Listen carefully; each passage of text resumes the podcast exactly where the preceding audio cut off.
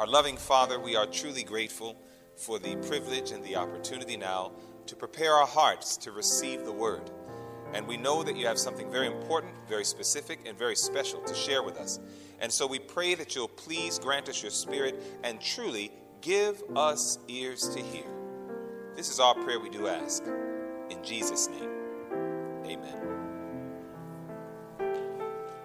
I want to invite you to turn your Bibles with me to the book of 1 Kings chapter 8.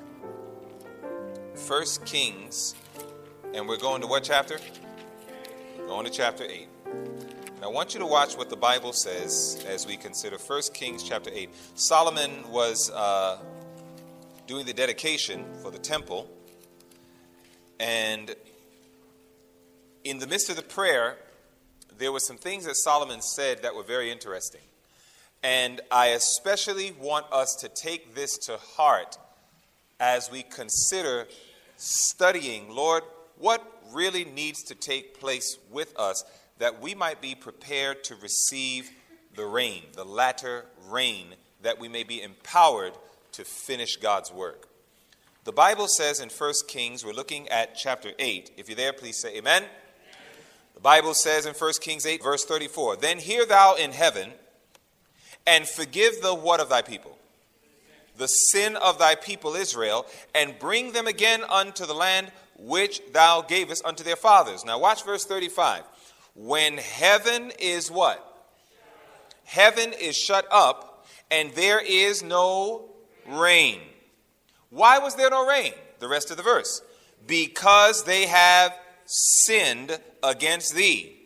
If they pray towards this place and confess thy name and turn from their sin when thou afflictest them, then hear thou in heaven and forgive the sin of thy servants and of thy people Israel, that thou teach them the good way wherein they should walk, and give what?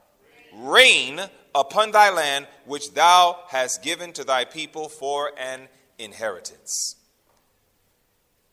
The thing that caused the rain to not fall, the thing that caused the heavens to be shut up, it says it was because God's people were playing with something they should have never played with.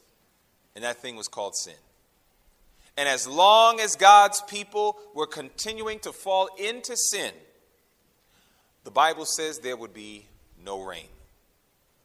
It was only after there was a confession of sin and there was an experience with God where there was victory over sin, then God was willing to open up the heaven and let the rain fall. We, spiritually speaking, are waiting for the latter rain.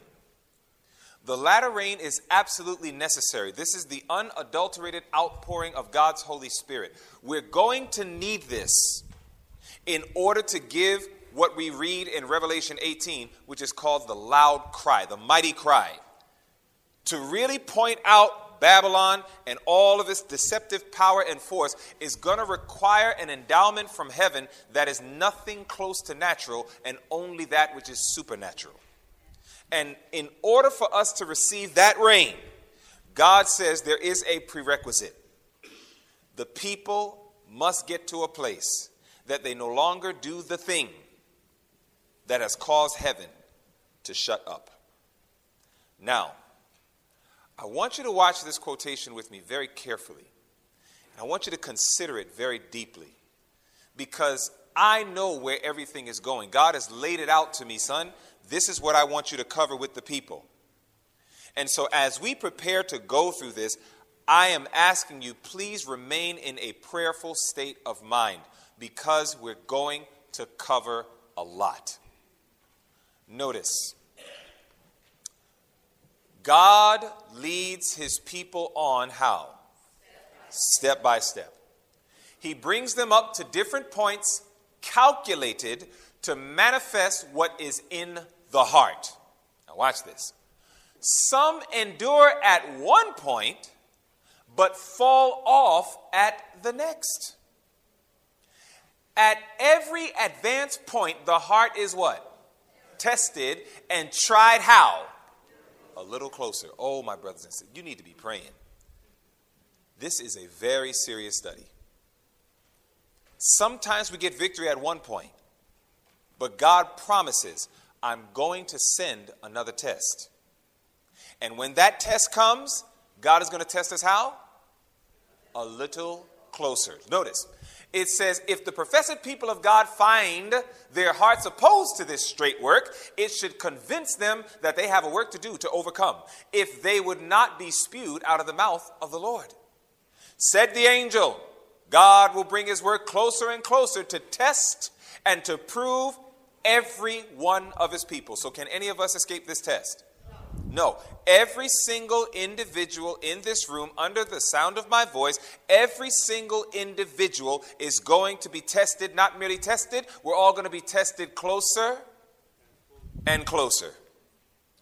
Then it says, some are willing to receive one point, but when God brings them to another testing point, they shrink from it and stand back because they find that it strikes directly at some cherished idol. You know what God is doing in these quotations we're reading thus far? He's doing what's called a cleansing work. That's the cleansing work.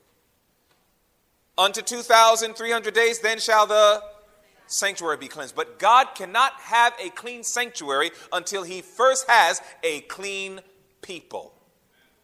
According to Leviticus 16, verses 16 to 19, the Bible makes it crystal clear that the only reason that the sanctuary got dirty was because of the transgressions of his people. And so God cannot have a clean sanctuary until he has a people that stops making it dirty. And that's you. And that's me. And there's only one thing that requires cleansing from the sanctuary, and that is sin. And so what we're doing is we're not reading a process that we should fear. We are reading a process that we should praise him for it. Earlier today, Brother Michael quoted from John 15.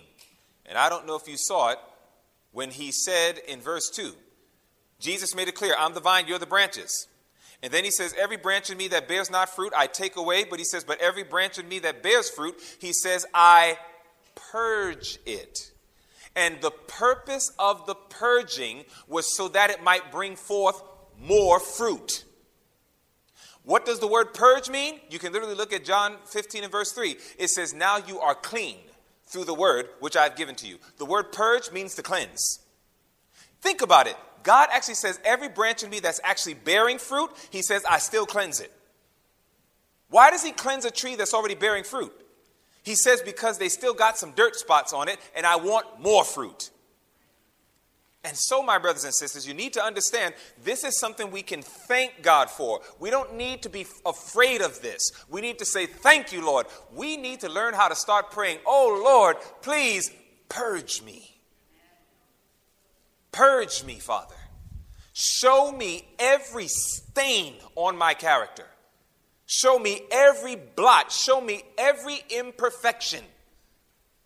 Because the whole purpose of him doing it is that he can use that precious blood that is the super detergent.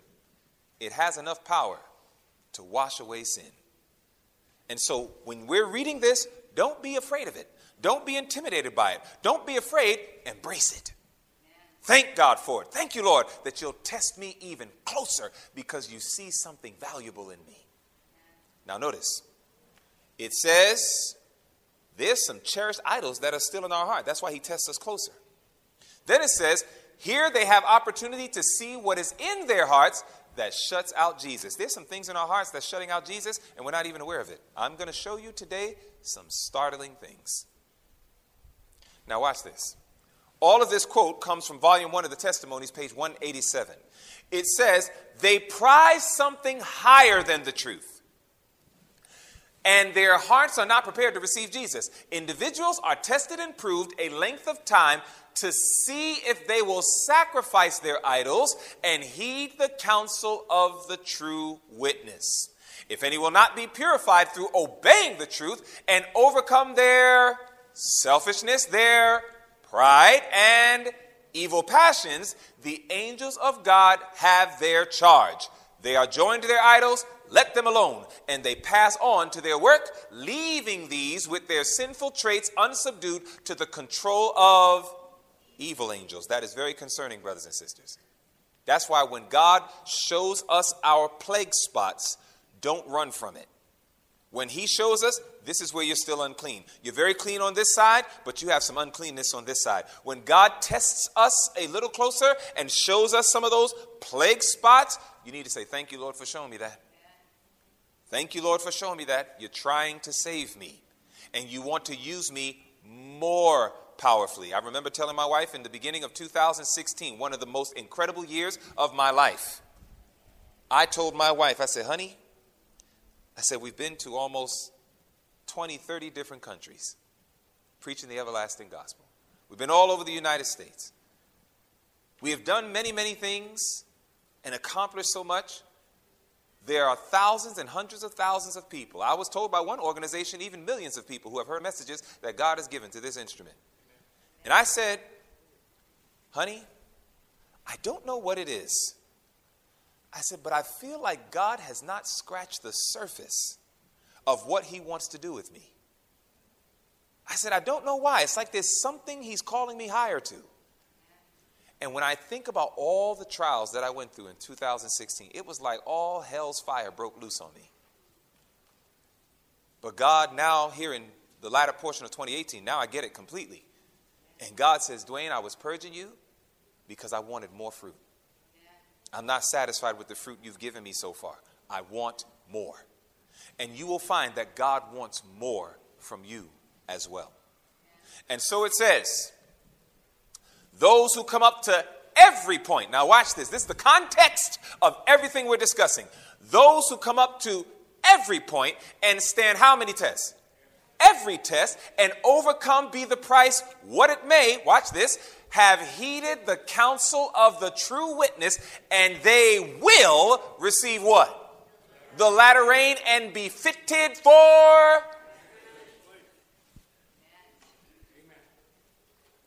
God is getting us ready.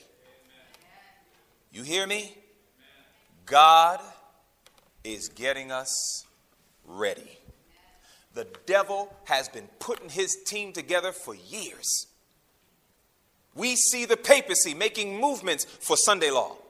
We see the United States of America consistently making movements that are leading to the reunion of church and state. We see the movements of the devil trying to confuse God's people in the remnant. But God says, that's all right. God is more patient than even Satan. Satan's patient, but God is far more patient. And God is sitting back, and God is saying, that's all right. I got a team that I'm putting together. And God knows I got a team that they're responding to my voice. And oh yes, right now you don't really see them. Just like if I told all of you, let's go outside and let's look at the sky. And you all come outside and look at the sky. And if I said to you, aren't those stars beautiful? Many of you would say, Brother Lemon, I don't see a single star except the sun. That's the only thing I'm saying. I don't see any other one. What are you talking about? And I would say, no, put your spiritual glasses on. You see, when you look into the sky, the stars are there. You can't see them because it's daylight. But when the night comes, every star that was already there will begin to shine bright and beautiful. You see, nighttime is coming, spiritually speaking. In fact, Matthew 25 calls it midnight. And when that midnight cry comes, my brothers and sisters, there's going to be a whole bunch of stars that were already there that's going to be ready, foot, and ready to follow the master's command. And so right now we may say, oh, where are the workers? Where are the preachers and teachers and evangelists? Where are they? It seems like I'm the only one that's standing for God's present truth. And God says to us, as he said to his servant Elijah of old, I have thousands who have not bowed their knee to Baal. God is putting together an army. God is fitting a people to receive that latter rain. God is fitting a people that are preparing to go through the final crisis and actually go through translation. But it's going to be imperative that we listen carefully and receive carefully the tests that God is bringing to us right now. I used to be a bigot. And I can stand here before you and say that because it's my past life. It's not my present life. And by God's grace, it will not be my future life. But I used to be a bigot. I grew up inner city youth, urban community, black youth. And, you know, I felt Christianity was irrelevant. I felt Christianity did not meet my needs. And to make it worse, I was constantly surrounded by, the Nation of Islam and these type of groups. You know, Malcolm X. I started to study Malcolm X so closely, he became my hero. I loved him. And I remember that I was taught by these organizations, the white man is the devil. Christianity is a white man's religion. And they would say all these different things. And I mean, they were very, very clear about it. And they would challenge me. They would say, think about it, Dwayne. In the Bible, you have a white Jesus. You have white angels. You have white patriarchs. You have white prophets. You have white apostles. He said the only black person in the Bible is a man by the name of Simon of Cyrene who was carrying Jesus' cross. That book's not for us. And I used to say, you're right.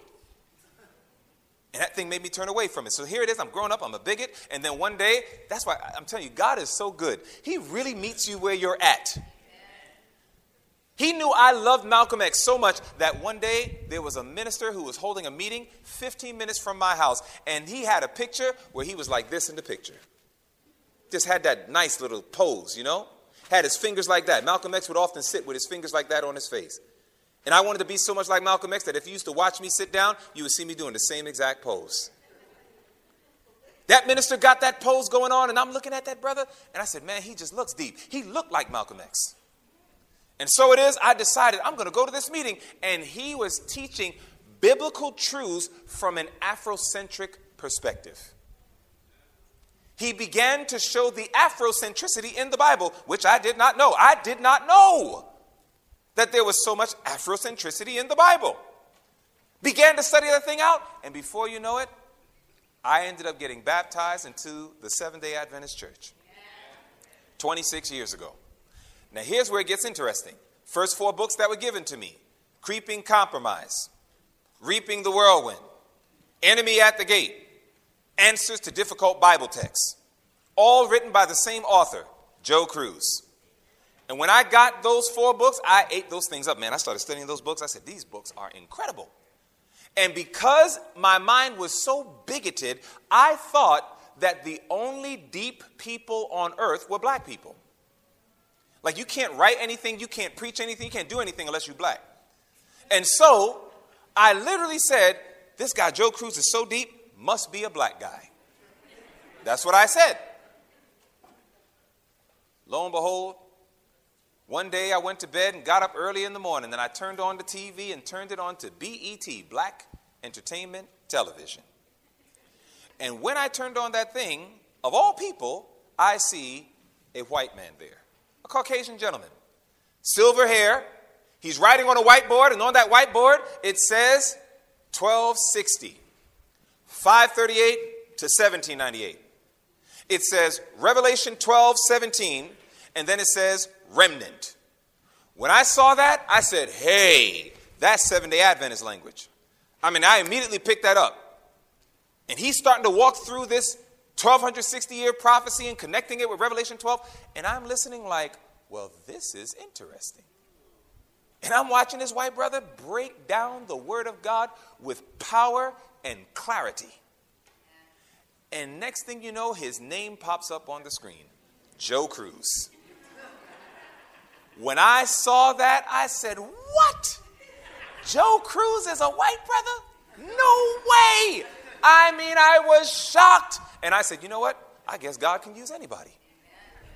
And next thing you know, from that day forward, all of those Acts 17 and all those quotes were all made of one blood, etc. There's neither Jew nor Greek, bond nor free, male nor female. All are one in Christ. All those verses made sense. And that's how I got cured from my bigotry.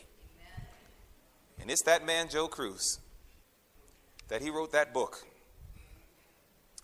Reaping the Whirlwind. This book had a statement in it that was very profound to me. I mean, I began to love this man, even though I never met him face to face.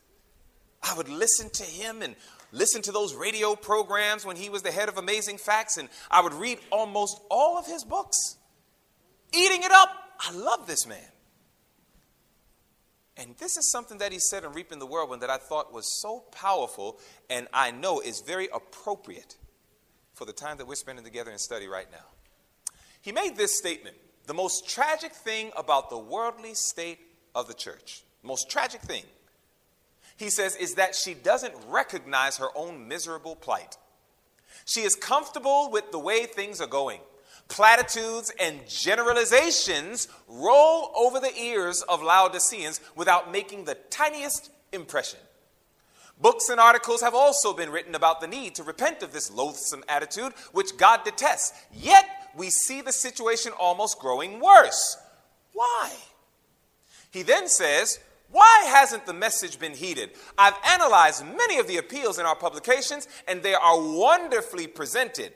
But as I studied deeper, I discovered that almost none of them spelled out what to repent of. It was a call to repentance, but it wasn't spelling out what to repent of. He goes on to say, suddenly, it became clear to me why there was little response.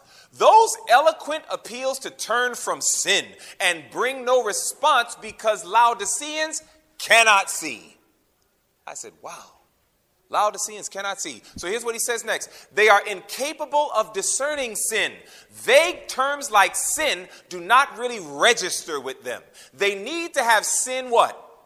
Defined, described, and delineated. We have assumed too often that the Holy Spirit will take over and teach the details if we just provide the general appeals. The true message to Laodicea will boldly declare that sins are being committed by the church members and even by the institutions of the church.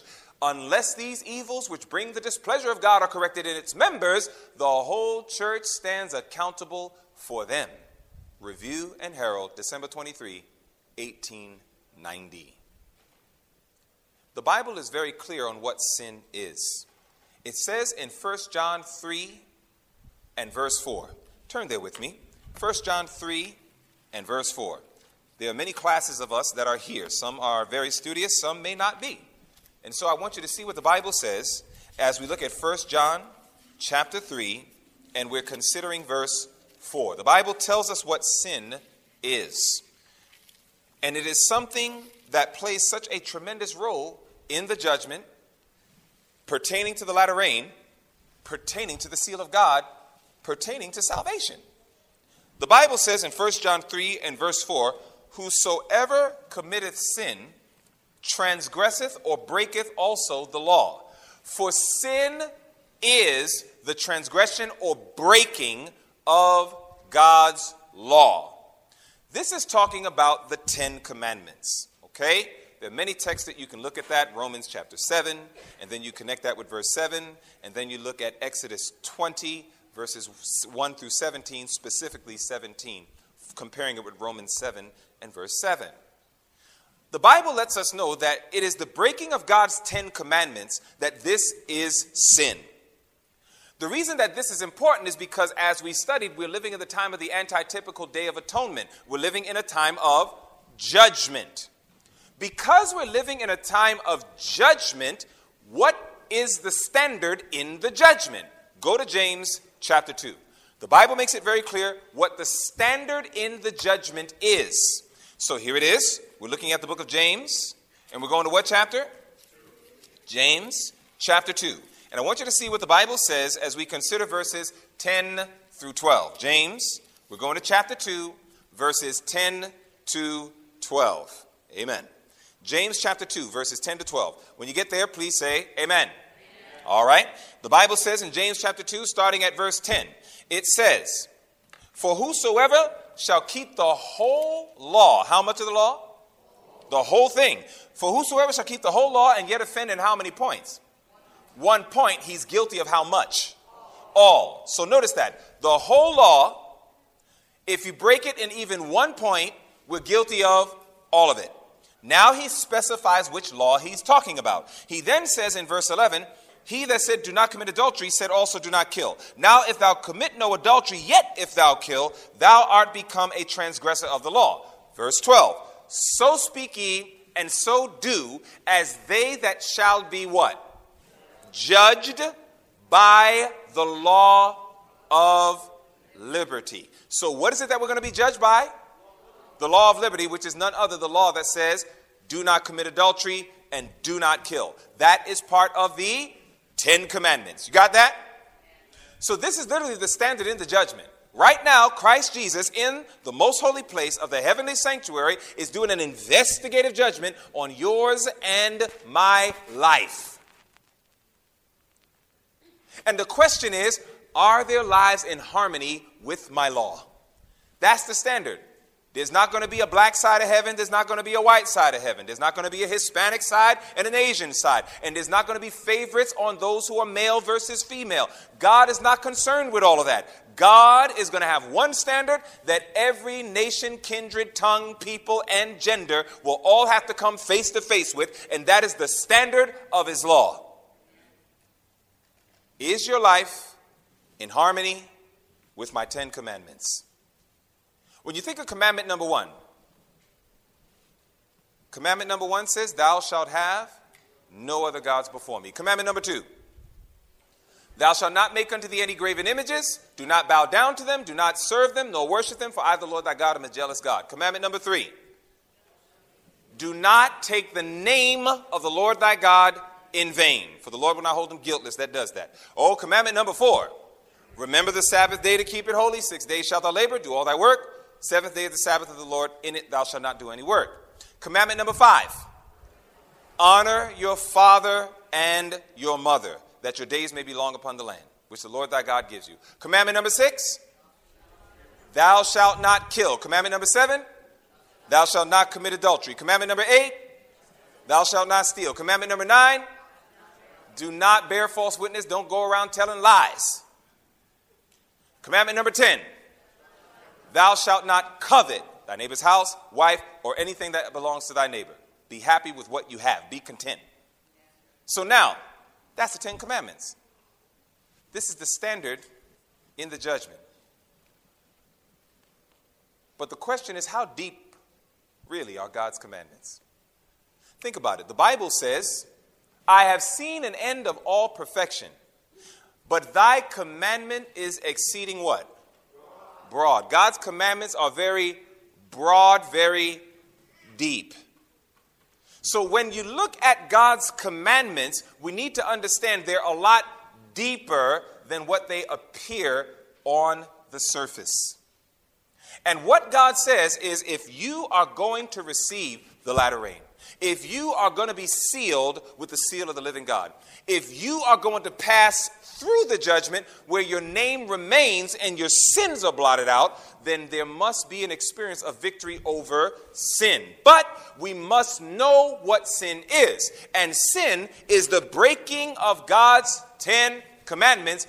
But we need to understand those commandments are a lot deeper than we think. They're a lot deeper. And so what Jesus says is, I want you to understand the surface, but you must understand you're going to have to go deeper than the surface. You see, inspiration says very clearly, mind, character, and personality, book 1, page 32, paragraph 4. The law of Jehovah is exceeding broad. Jesus plainly declared to his disciples that this holy law of God may be violated in even the thoughts and feelings and desires, as well as in the word. And it's getting deep. It's going to start getting deep. Jesus wants you and I to understand that the integrity of his law must be held intact.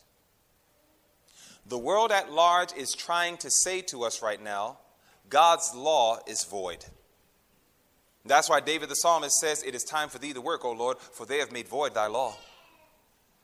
God must have a people that can express the integrity of God's law to show our greatest love to Jesus. You know, we can say we love Jesus all we want, but he told us how to love him. He said, if you love me, then keep my commandments. Yeah. That's what I want. I'm not asking you to do a lot of the other stuff you do. People say they love God, and they go and worship and make a lot of sounds and do a lot of activities, and they say, this is showing my love to God. Jesus says, listen, there is a such thing as paying attention to my love language, and Jesus' love language is keep my commandments. Out of a pure heart, keep my commandments. But he wants us to understand that those commandments are deep. And so as we prepare to go through this, my brothers and sisters, I want us to understand God wants to unfold some things to us. He wants us to pay just a bit closer attention because he's going to test us closer and still closer. You remember the first commandment? Thou shalt have no other gods, what? Before me. How do you know when something is your God? It's very simple. What do you put before God? Who's in your life that you will sooner obey them before you will obey God? Whoever that person is, that is your God. What is it that God has told you to do that you clearly know you should be doing, but because you want to demonstrate faithfulness to someone or something else, you put that thing in front of what God has clearly said in his word? Whatever that thing is, that is your God.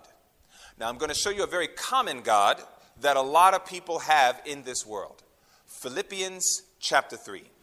In Philippians, the 3rd chapter, there is a certain kind of God that a lot of people have in this world, and it may very well be that we ourselves have this God in our lives. And so it is that the Bible says in the book of what? Philippians, what chapter? Chapter 3. I want you to notice what the Bible says. In Philippians chapter 3, I want you to watch what it says as we consider verse 17, and we're going to take it down to verse 19. The Bible says in Philippians 3, starting at verse 17, brethren, be followers together of me, and mark them which walk so as ye have us for an ensample.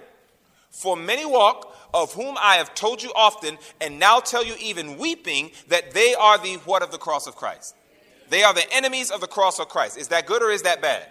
Well, that's very bad. Now, what is one of the signs that they are the enemies of the cross of Christ? It says in verse 19, whose end is destruction, whose God is what?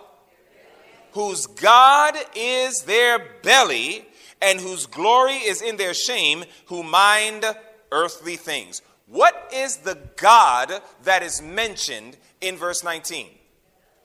There are a lot of people that will clearly know what God says when it comes to what we should and should not put within our bellies.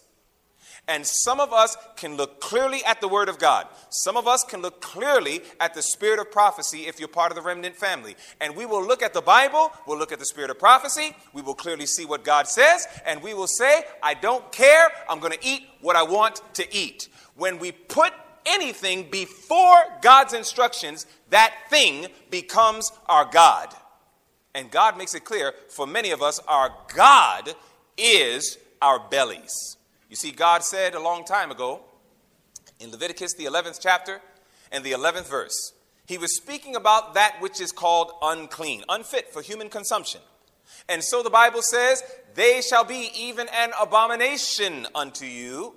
Ye shall not eat of their flesh, but ye shall have their carcasses in abomination. He was speaking about things like pork, bacon, ham. He was talking about things like shrimp, lobster, crab. He was talking about things like rabbits and rodents and eels and snakes and clams. He was talking about all of these things, and he was defining them as that which is unfit for human consumption. And when we study these things, when these things are presented to us, God says, I want you to pay attention to it, and I want you to take heed, like we talked about earlier. Take heed, follow my instruction, and let not your will, but let my will be done. When we say, I don't care, that bacon smells good. I don't care that shrimp smells good. I don't care that blank, you fill it in, smells good. I want it and I'm going to eat it. God says, then I need you to understand, if you're putting that before what I've clearly stated and clearly called you to, then that thing becomes your God. Some of us say, Brother Lemon, well, we already responded to that, and so we don't eat the unclean. God says, all right, well, that's okay. But then God says, but how about this one? You see, God prophesied about the condition of animals in the last days. And when God prophesied about the condition of the animal kingdom in the last days, he did not just prophesy about the condition of animals in the last days as it pertains to the unclean. God gave a prophecy in the Bible that he talked about the condition of animals in the last days pertaining to the clean. And so God began to call his people away even from the clean animals because he knew something was going to take place. Notice what inspiration says. In Hosea 3 and verse 5, the Bible says, afterward shall the children of Israel return and seek the Lord their God and David their king, and shall fear the Lord and his goodness in the what days? In the latter days. In this context, first and foremost, talking about the Assyrian kingdom, taking them captive, but then afterwards, it's talking about the last days in earth's history. Now watch this. In chapter 4 of Hosea, notice what Hosea says next. Hear the word. This is continuing the same thought, because verse 5 is the last verse in chapter 3. So it's continuing. It says, hear the word of the Lord, ye children of Israel. For the Lord hath a controversy with the inhabitants of the land, because there's no truth, nor mercy, nor knowledge of God in the land. Do we see this today? Is there a lack of truth? Is there a lack of mercy? Is there a lack of the knowledge of God in the land? Yes, there is. How about this one? And then it says, by swearing and lying and killing and stealing and committing adultery, they break out, and blood toucheth blood. Do we see these things happening today? We see every single one of these things happening today. Watch the first word in verse 3. It says in verse 3, therefore. What does the word therefore mean? It means because of this, as a result of this. So because of all this wickedness that was happening in our world, God says something very important to us. Therefore shall the land mourn, and how many people? Everyone that dwelleth therein shall languish. You know what the word languish means? To become enfeebled and diseased. It says, and everyone shall languish. Notice this. And everyone that dwelleth therein shall languish. And then it says, with the, notice the first thing on the list. With the what? The Bible prophesied that in the last days, the beasts of the field are going to become enfeebled and diseased. Not just the beasts of the field, but it also says what else? With the fowls of the heavens. Not only the beasts of the field. So this is why you got, your mad cow disease. Do you know chicken is the #1 most contaminated meat that you and I can eat? Loaded with all sorts of different diseases. Chicken. And so it says, the fowls of the heavens. And again, you can look at chicken, turkey. You can go ahead and put a lot on that list as it relates to the fowls. The beasts of the field, the fowls of the heavens. Now watch this. Not just the beasts of the field, not just the fowls of the heavens, but it also says, yea, the fishes of the sea shall also become diseased and taken away. God prophesied that in the last days, the animal kingdom is going to become more and more unfit for human consumption. He did that in love. And so while many of us boast and say, I don't eat the unclean animals, but many of us are still eating the clean animals. Now go to Genesis chapter 9. Watch this. When can eating a clean animal become a sin? Notice what the Bible says. In Genesis, the 9th chapter. Genesis chapter 9. Can eating a clean animal become a sin? Absolutely. Notice what the Bible says. In Genesis, the 9th chapter. In Genesis chapter 9. Notice what the Bible says as we consider verses 3 and 4. The Bible says in Genesis 9, 3 and 4, every moving thing that liveth shall be meat for you, even as the green herb have I given you all things. Verse 4, but flesh with the life thereof, which is the blood thereof. What are the next 3 words? 4 words. Shall ye not eat. Was that clear? Was there any Jewish people around? Was there any Jewish people around? There was not a single Jewish person around. So this is not a Jewish law. This was something for Gentiles. God says, even if you eat the clean animal, what was it that had to be completely extracted from that animal? Blood. Now go to 1 Samuel 14. Notice what the Bible says. 1 Samuel 14. So is it a sin? Are you suggesting, Brother Lemon, that it's a sin if I eat the clean animal with any of the blood still intermingled in its meat? Notice what the Bible says. 1 Samuel, we're looking at chapter 14. The Bible says in 1 Samuel 14, and I want you to watch what it says, verses 32 and 33. The Bible says in 1 Samuel 14, 32 and 33, and the people flew. Let me give you the background. The children of Israel went to war against the Philistines, and King Saul had the nerve to make them fast. You don't fast and go to war. You understand that? You're going to be too weak. You get that? You're going to be too weak. You're not going to have energy. So they fasted, they went to war, and they began to fight against the Philistines. What does the Bible say took place? It says in verse 32, and the people flew upon the spoil. So that means they defeated the Philistines, so now there's all this spoil left over. So it says the people flew upon the spoil and took sheep and oxen. Is that clean? All those clean animals? Yes, it is. They took sheep and oxen and calves and slew them on the ground, and the people did eat them with the blood. See that? What does the Bible call that in verse 33? In verse 33, the Bible says, then they told Saul, saying, behold, the people sin against the Lord. How do they do that? In that they eat with the blood. And he said, ye have transgressed, roll a great stone unto me this day. When we eat a clean animal with the blood still intermingled in its meat, the Bible calls it a sin. It's a sin. That's why in Jewish culture they have something called kosherization. They go through this very rigorous process with salt water. They take the meat and they beat it and get all the blood out and pump it out. And then after that, they go ahead and prepare it to be eaten. When you eat it, you're going to think you're eating your belt. It is not very flavorful, which is deep, because that means the thing we actually really like about the chicken is not the meat, it's the blood. It's the blood that gives it that flavor. If the doctor suspects you have cancer, heart disease, Alzheimer's, or whatever, what's the test that they got to do? They got to do blood work. Why do they do blood work? Because they know that disease flows through blood. Did God prophesy that the animal kingdom in the last days was going to become diseased? And God prophesied the animal kingdom is going to become diseased. And if you eat of those animals with the blood still mingled in their meat, you're sinning and you're going to make yourself sick. That's one of the great reasons why God has given this movement a message of health reform, which calls us off of that which is bad and destructive and calls us in to that which is good and healthful. It was not a message to be shunned. I told you last night that one of the fulfillments of prophecy is that many will reject God's health reform. Remember I told you that? And so God wants us to understand we can even eat the clean animals and we could be sinning against God.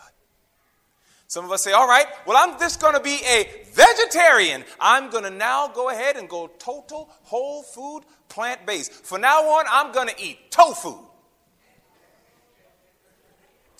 Go to Proverbs 23. I got something for the tofu eaters. Proverbs 23. I got something for the tofu eaters. Proverbs 23. I like this. Notice what the Bible says in Proverbs 23. The Bible says in Proverbs 23, starting at verse 1, when thou sittest to eat with a ruler, consider diligently what is before thee. Now watch this. It says, and put a knife to thy throat. Now what does that language mean? Put a knife to your throat. Kill yourself. It doesn't mean just take a knife and just go ding, ding, ding, just like, oh, look at that, it's near my neck.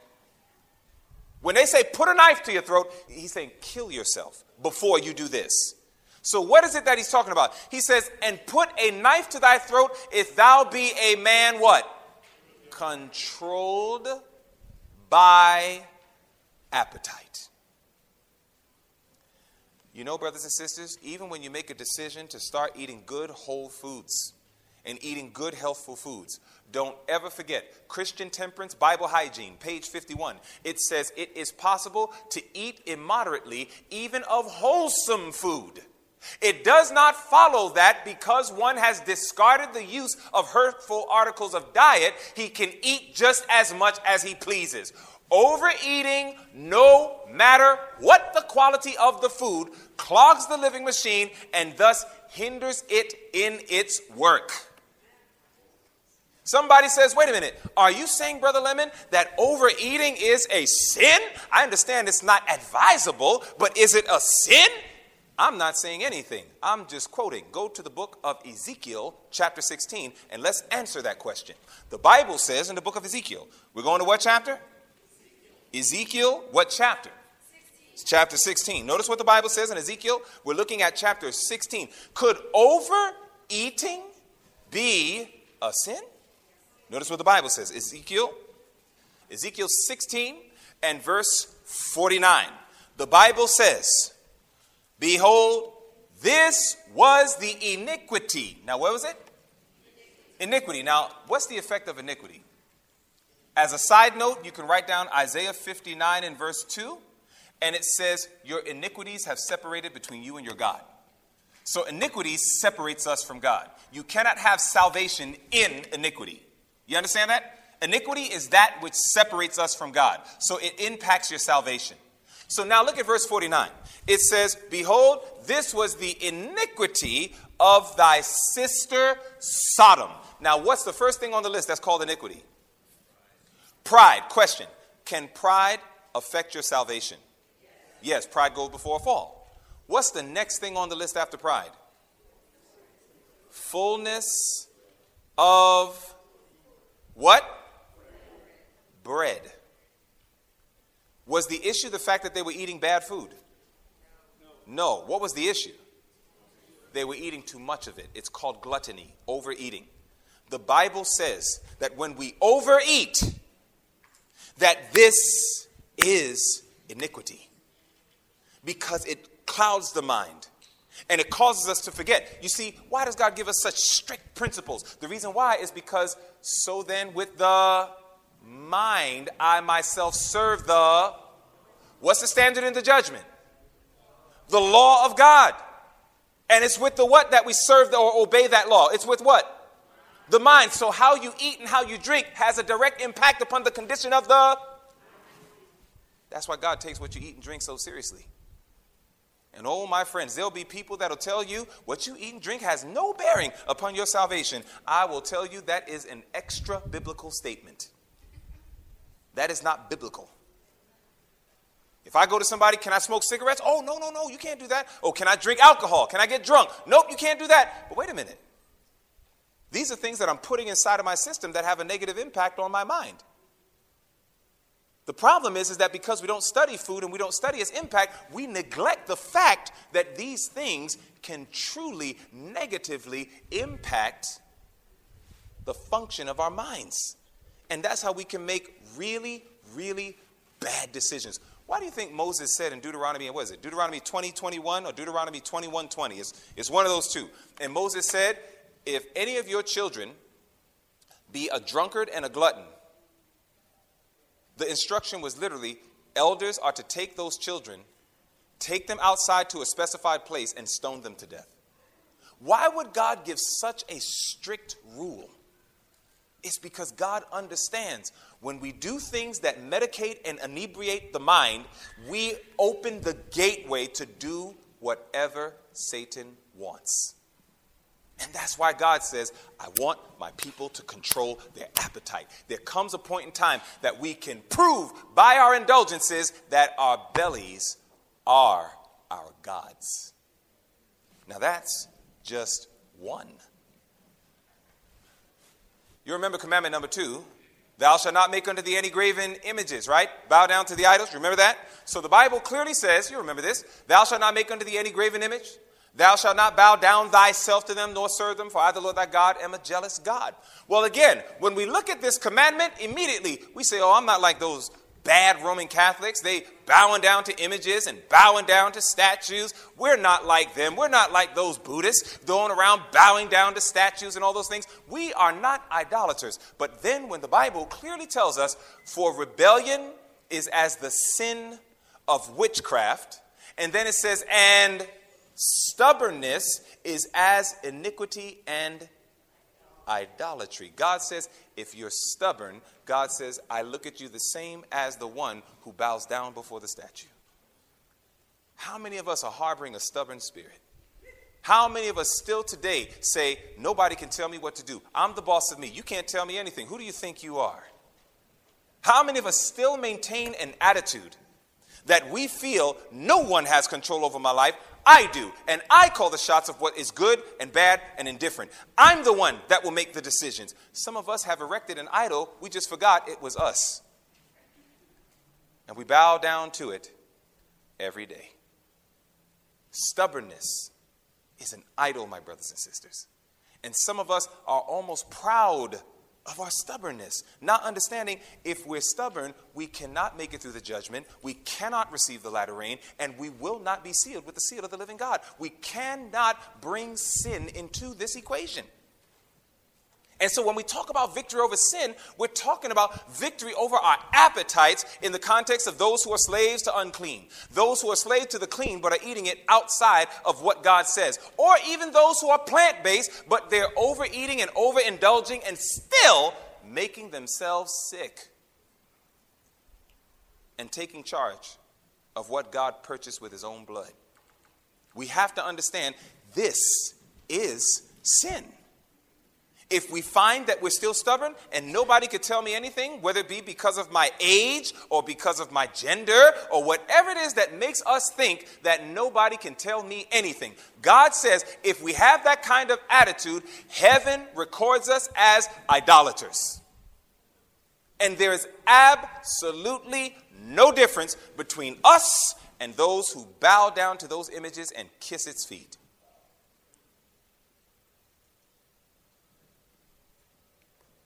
Thou shalt not commit adultery.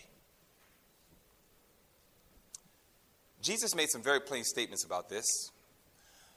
Jesus said, but I say unto you that whosoever looks on a woman to lust after her has committed adultery with her already in his heart. Now, please understand, when it says looketh on a woman to lust after her, it is not that when a man sees a woman inappropriately dressed and he sees her and he goes, oh, wow. And then he turns away and he says, all right, Lord, help me not to look back there anymore. And he keeps it moving. That brother is called victorious. But when the brother sees the woman coming this way and he can already see the hourglass and he's staring her up and down as she's walking. She walks towards him and walks past him, and then all of a sudden he goes and looks back there. What's happening is he is looking and he is lusting. He's allowing his imagination to create some pictures in his head. And sometimes it gets to the point that the man's mind simply says, she is so pretty and she is so, quote unquote, sexy or nice looking that if I could, I would. In the eyes of Jesus, when a man gets to that place in his imaginations, remember, he didn't touch anything. When a man gets to that place in his imaginations, he has looked upon that woman and lusted after her. And as a result of that, Jesus says, you just committed adultery. When Kim Kardashian, when Jennifer Lopez, when any of these women who are known as quote-unquote sex symbols, when they show up on MSN and when it says Kim Kardashian is showing off her new bikini, and that brother takes his little mouse and goes, click.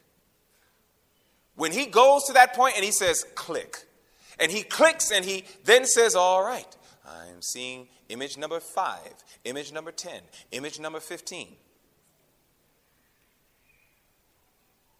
That man has just committed adultery. Certainly when they go to the pornographic websites. You see, when God wired our bodies, he wired our bodies, and I always teach this, Sex was not made for men and women. You can't read that anywhere in Scripture. Sex was not made for men and women. That's not in the Bible. Sex was made for husbands and wives. That's all that you get in Scripture. Now watch this. So, that means sexual pleasure was only to be experienced in the marriage covenant.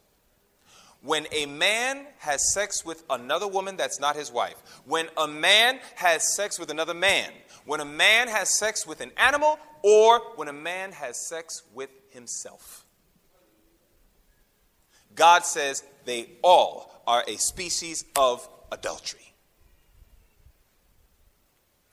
And so when we begin looking at this commandment, no wonder it was Job who said, I made a covenant with my eyes. How then should I look lustfully at a young woman? This is what God says he wants for all of us as his men. He says to his men, I need you to show thyself a man. And I want you to show yourself as one who is under the control of my spirit. And so when it says, see Kim Kardashian in her bathing suit, while everybody else is clicking, you are passing. And it doesn't matter who the celebrity is. It doesn't matter.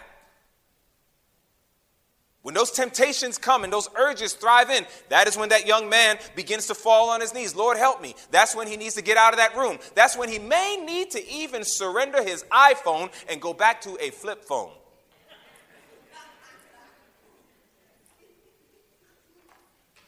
Do you remember what we read earlier? Be the cost what it may. Do you remember that?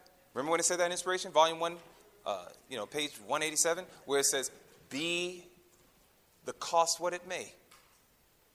We must come up to every point.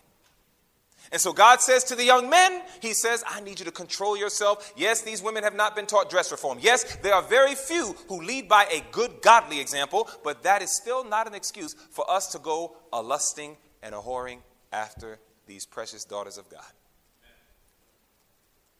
But God also wants the daughters to understand something. You see, again, this commandment, the seventh commandment, look at this, ladies, because I'm especially talking to you now. This commandment forbids not only acts of impurity, but sensual thoughts and desires, watch this, or any practice that tends to excite them. Purity is demanded not only in the outward life, but in the secret intents and emotions of the heart. So notice, any practice that excites sensual thoughts and desires. Sisters, if God is going to condemn a man for looking at a woman lustfully, then God is going to condemn the woman for dressing in a way that causes men to look at her and lust after her. When a woman wears clothing that excites sensual thought and sensual passions, heaven says that woman is sinning. That is a sin. Now watch this. What exactly am I talking about? I told you we're going to be very, very detailed. I want you to watch this. I thought about what picture can I use without causing excitement. You see, sisters, I need you to understand something. You're very powerful. Ladies, I'm letting you know up front. You're very powerful people, very powerful. And God knows it, but guess who also knows it? Satan chooses women, for he can use them more successfully than he can men. That is Manuscript Release, Book 10, page 76, paragraph 2. Satan literally chooses, sisters. He says, I'm going to choose women. He says, why? He says, because I can use them more successfully than I can even use men. You don't believe that? Ask Eve. He used Eve to get Adam. He used Delilah to get Samson. He used the Moabite women to get the children of Israel. The devil knows when a woman is under his control, especially if she's pretty. Satan says, I will use her to destroy many a man. And so, sisters, I'm sorry to tell you, you're a target. You are a bona fide target. I'm showing you from God's words of inspiration, from the testimony of Jesus. You are a target. Because brothers will compromise almost anything under the mystic spell of a woman. And Satan knows this. And it's for this reason, sisters, that's why I'm telling you. We're told our words, our actions, and our dress are daily living preachers, gathering with Christ or scattering abroad. This is no trivial matter to be passed off with a jest. The subject of dress demands serious reflection and much prayer. My brothers and sisters, we can't get away from this. Counsels on Health, page 600. We have to understand, dress is not trivial. Right now, one of the saddest things happening among Seventh-day Adventist, powerful, present truth preachers, as well as teachers, as well as listeners and viewers, is when we get on Facebook, we show people stuff they have no business seeing. There is so much cleavage. There's so much backside. There's so much thigh. There's so much crotch. There's so much of the body that we're gladly posting on Facebook. Hey, look at me. We're at such and such a place, and we're just at the beach or at whatever. Listen. That lady to my right there, that's my bride. And I assure you, it is by the grace of God, you are going to continue to wonder at the mystery of that holy place. You will not know, by the grace of God, what the particulars of my wife looks like. My wife would tell you if she was standing here, you will not know what the particulars of my husband looks like. The body is to be seen by the ones who have made the covenant. It is not the average man or the average woman's business to know how we're built and how we're structured and our curves and all these things. That's none of their business. And sisters, listen, please do not act like you don't have any sense. When women get in the mirror, I'm serious, I'm talking straight to you. When women get in the mirror, you look at yourself.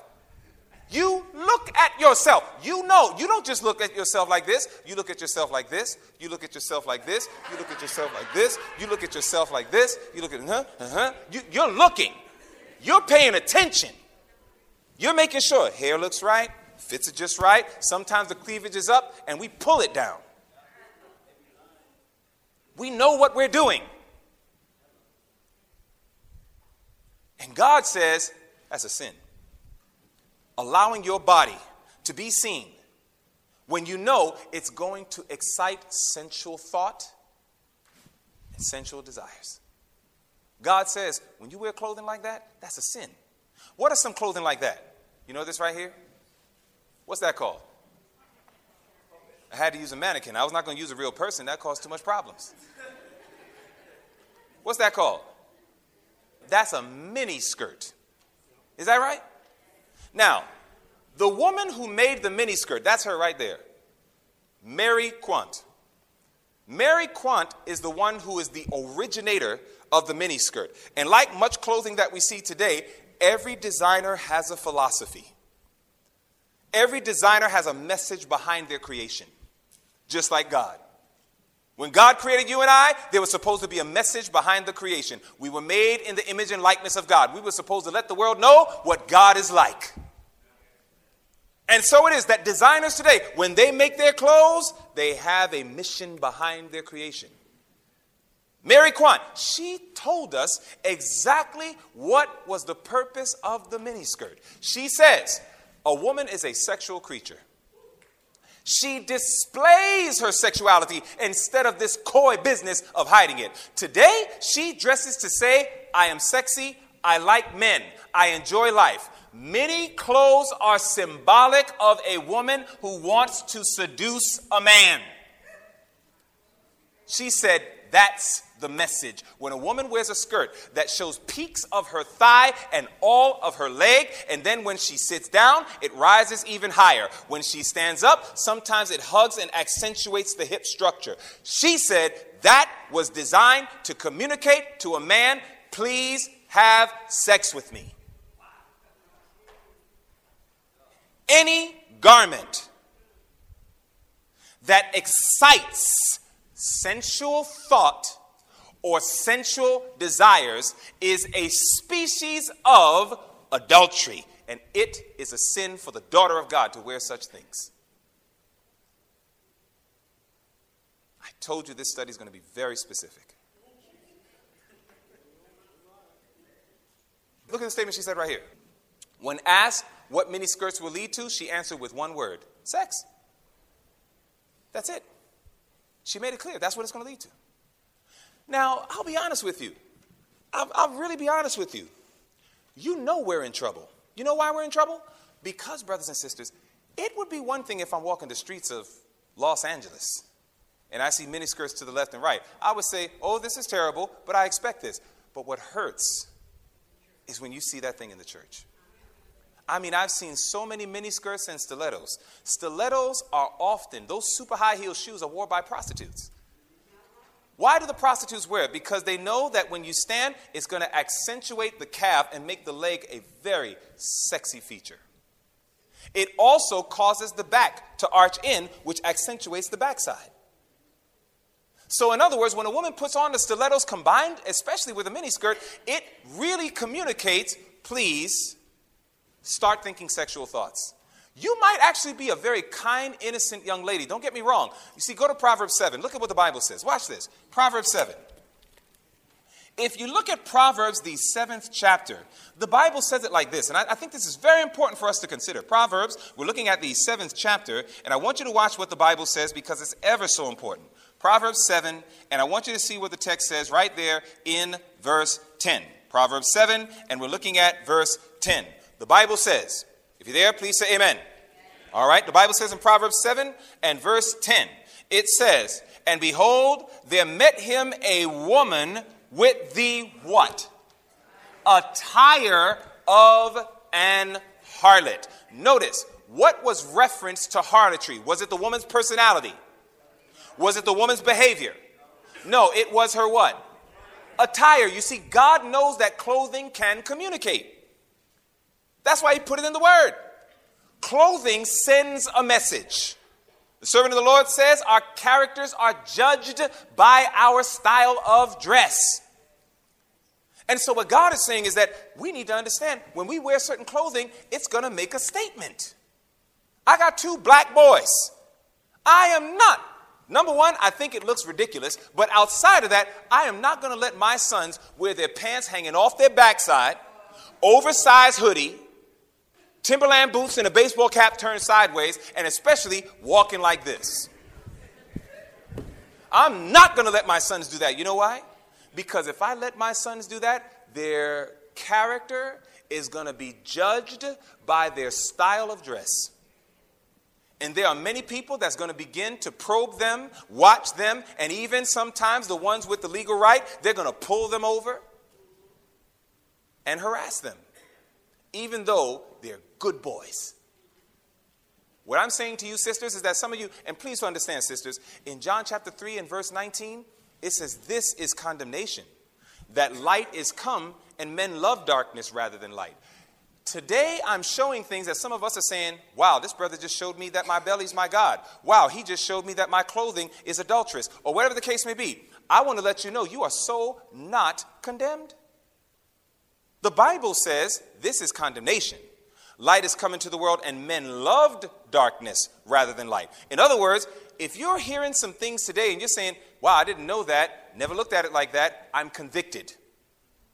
You are not condemned. You're blessed. Amen. And what God is saying is he's saying, hey, follow on. Walk in the light as I'm in the light. But if next week you still show up in your miniskirt, if next week you're still showing up, and you're still allowing your belly to govern you and all these things, oh yes, you have much to fear. You have much to fear. God wants to make this thing plain. We cannot keep doing this. And I'm telling you right now, it damages some of y'all ministries. I'm going to tell you right now, there are ministers right now. And some of them, and you know, it hurts to see it because, you know, I see a lot and I stay silent 9 times out of 10. I'm like, man, they shouldn't be doing that. Man, if my daughters are going through problems with their dress, my wife or whatever, I'll sooner just say, hey, let's pull back, lay low. Maybe I'll pull back from ministry. Let me regroup. Let me go ahead and give some more attention to my family. Let's see what we can do. But what I'm not going to do is let my wife or my children in rebellion just start coming up before the saints. And here I am looking all clean and crisp and proper. And my wife or my children are dressed in ways that is flat out disrespectful to the gospel. Just disrespectful to the gospel. Sisters, I'm sorry. Tight jeans does not belong on you as God's people. You're showing your crotch. People can literally see the crotch when you wear your tight jeans. They see the full accentuation of your backside. They see the full accentuation of your hips. Often the sisters will wear these shirts that are so tight, it reveals the curvature and shows how big their breasts are. My sisters, that stuff causes sensual thought. It excites sensual desires and passions. That type of garment is a sin. You should not be wearing those things. You're going to cause distraction. Brothers praying, Lord, lead me not into temptation, come to church, and they're being led into temptation by the servants of the Most High. You got to figure something else out. You can't keep wearing these clothing that attracts. You have no idea how many men struggle with perversions. If you knew how many brothers are struggling with deep-rooted perversions while they're giving Bible studies. While they're telling everybody about Jesus, they got demons in their heart that they have not gotten victory over, those sensual, passionate demons. And then they come to church, and then they're hoping, oh, Lord, help my mind to stay focused that I can get a picture of you. And here goes the sister coming up in her mini skirt, her stilettos, tight-fitting clothing, and then she's singing and moving her body side to side. And that brother is saying, Lord, I can't hear a single word because I'm focused on her body. And I'm thinking about my weakness. This is real talk. I'm giving you real talk. And some of you parents in the room, you need to have sweet talks with your children. Let them know, honey, listen, we got to take heed to the word of God. We can't keep dressing like this and doing like this. Brothers, we got to know. Listen, brothers, there's a message for you too. Huh? Brothers once obese, once was skinny. Now all of a sudden they get a little body and all of a sudden they zipping their jackets a little lower. All of a sudden they're wearing all the tight muscle t-shirts. My brothers, this causes sensual thought. This excites passions. If you're blessed with muscles, hide it and wait for your wife. You understand that? Hide it. Hide it. This is real talk. Notice, Muscle and Fitness magazine. Women show a stronger attraction toward men with a figure consistent with the ideal hunting physique.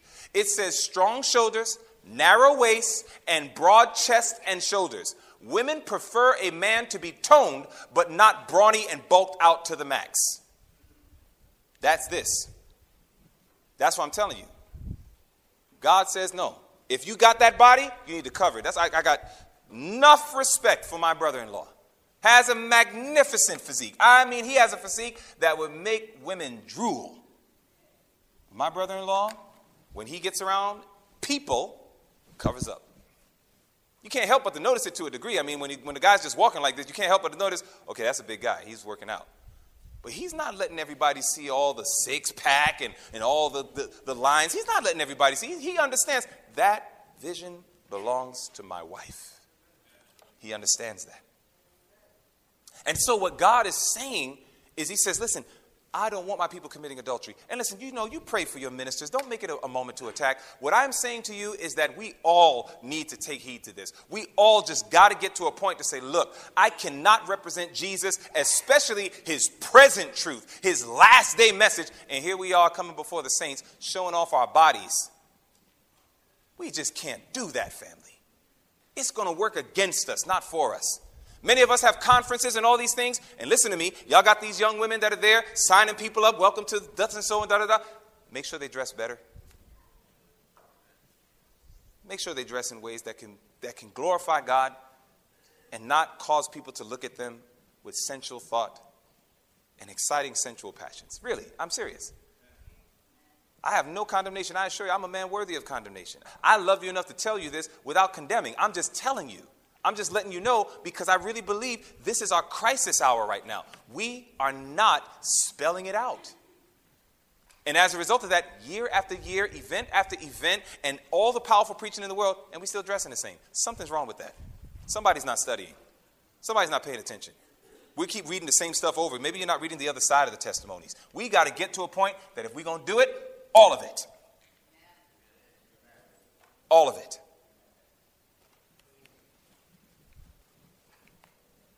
I call this simply form-fitting clothing. We talked about it. Be careful of form-fitting clothing, saints. Be careful.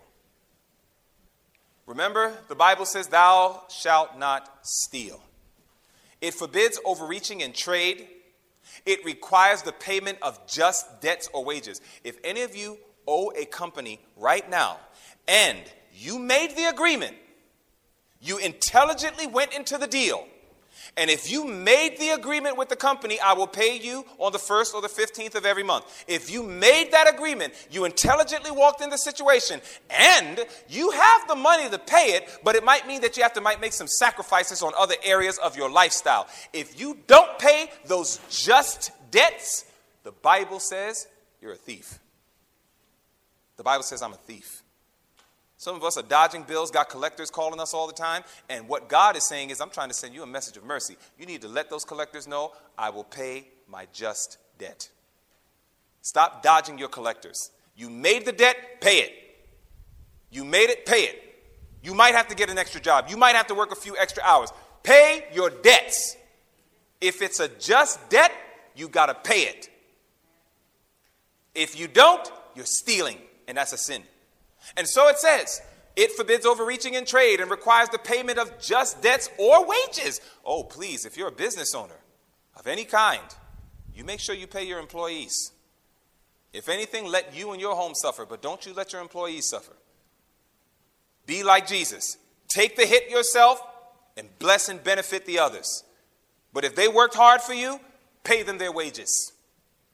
It says, it declares that every attempt to advantage oneself by the ignorance, weakness, or misfortune of another is registered as fraud in the books of heaven. That's why gambling is a sin.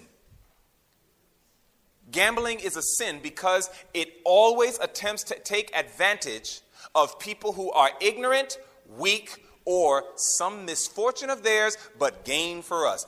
That's why gambling is a sin. And that's why God's people should not be involved in gambling. It's all a species of thou shalt not steal. But watch this.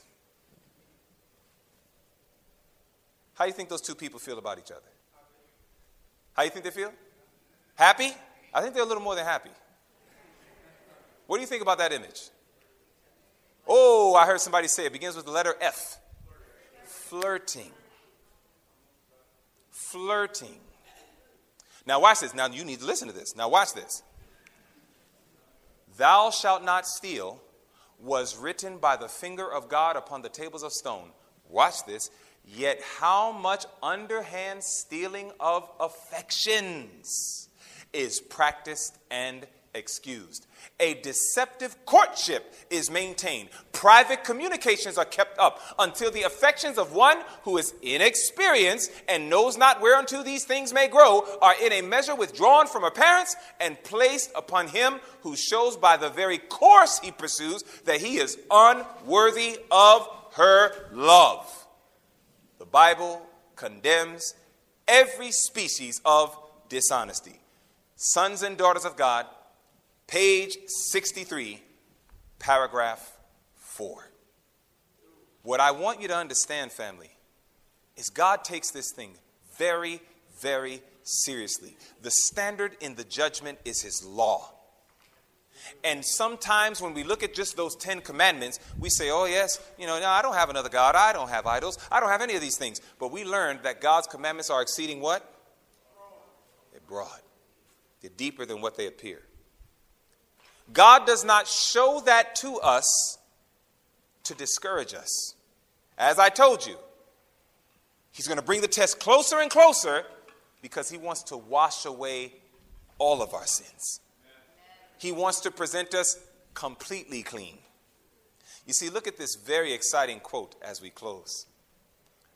I saw that none could share the refreshing unless they obtained the victory over how many besetments?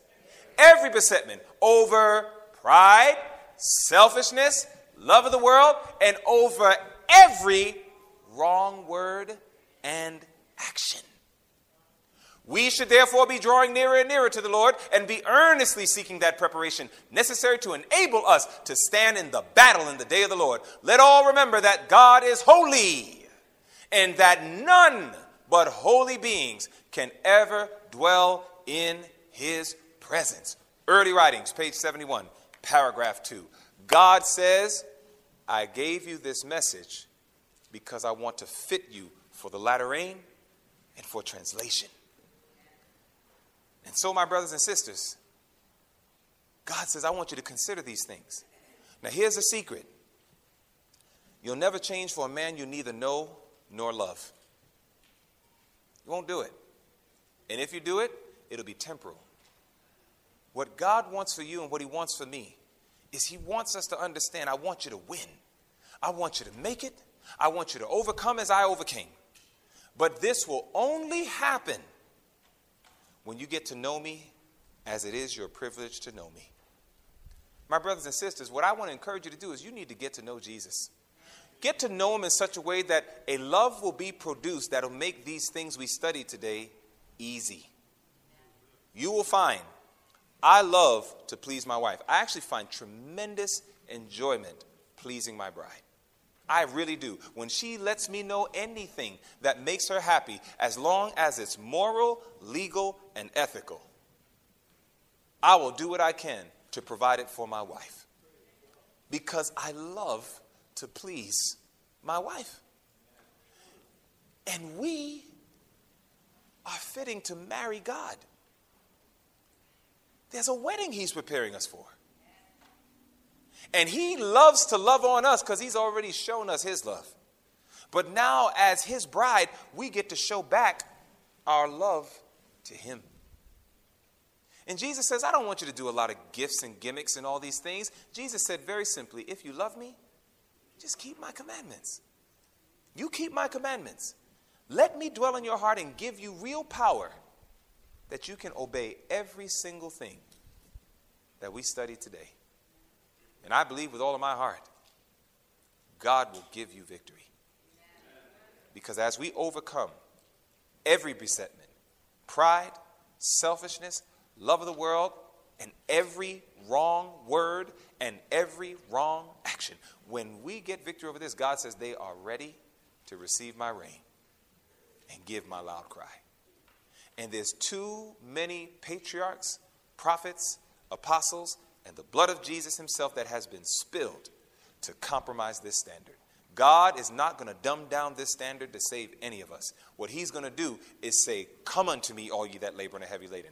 I will give you rest. Take my yoke upon you. Learn my humility. And I will give you power. I will give you power to do whatever I say. Question, how many of you understood the study? Did you understand it? How many of you, by the grace of God, are willing to say, oh, Lord, you've shown me some startling things today, and there's some cleanup that I need to do. But as long as you're with me, Lord, I will cooperate with what you have shown me today. If you're willing to cooperate with God, and today's a brand new day, please so signify by standing to your feet. And I'm serious. If you're going to cooperate with God, stand to your feet. If you're not going to cooperate, please remain seated. If you're going to cooperate, stand to your feet, brothers and sisters. Stand to your feet. You're going to cooperate with him. And you will find that God's going to bless you. He's going to bless you beyond your expectations. Praise God. Let us seal our decisions with a word of prayer. Father in heaven, we are so grateful for your wonderful words of life. We thank you, Lord, that you have tested us a little closer because your desire is truly to save us. And I thank you, oh God, I know the hour's late. I wanted so desperately to finish earlier, but I know not how to stop. And yet give your people what they needed. And so I pray that if this has caused any agitation, that you would please put forgiveness in the hearts of those who are agitated. But Lord, I believe this message was so necessary. And Father, I'm just praying that what has been said here will not fall on deaf ears, not merely to those of us that are here. They're standing. They made their decision. But if this goes on the internet and goes out to the rest of the world, Lord, please let every brother and sister who hears this take heed to the counsels of God. And may we all climb just a little bit higher upon Jacob's ladder, ultimately to see thee face to face. This is our prayer that we do ask in Jesus' name. Amen. This media was brought to you by Audioverse, a website dedicated to spreading God's Word through free sermon audio and much more. If you would like to know more about Audioverse, or if you would like to listen to more sermons, please visit www.audioverse.org.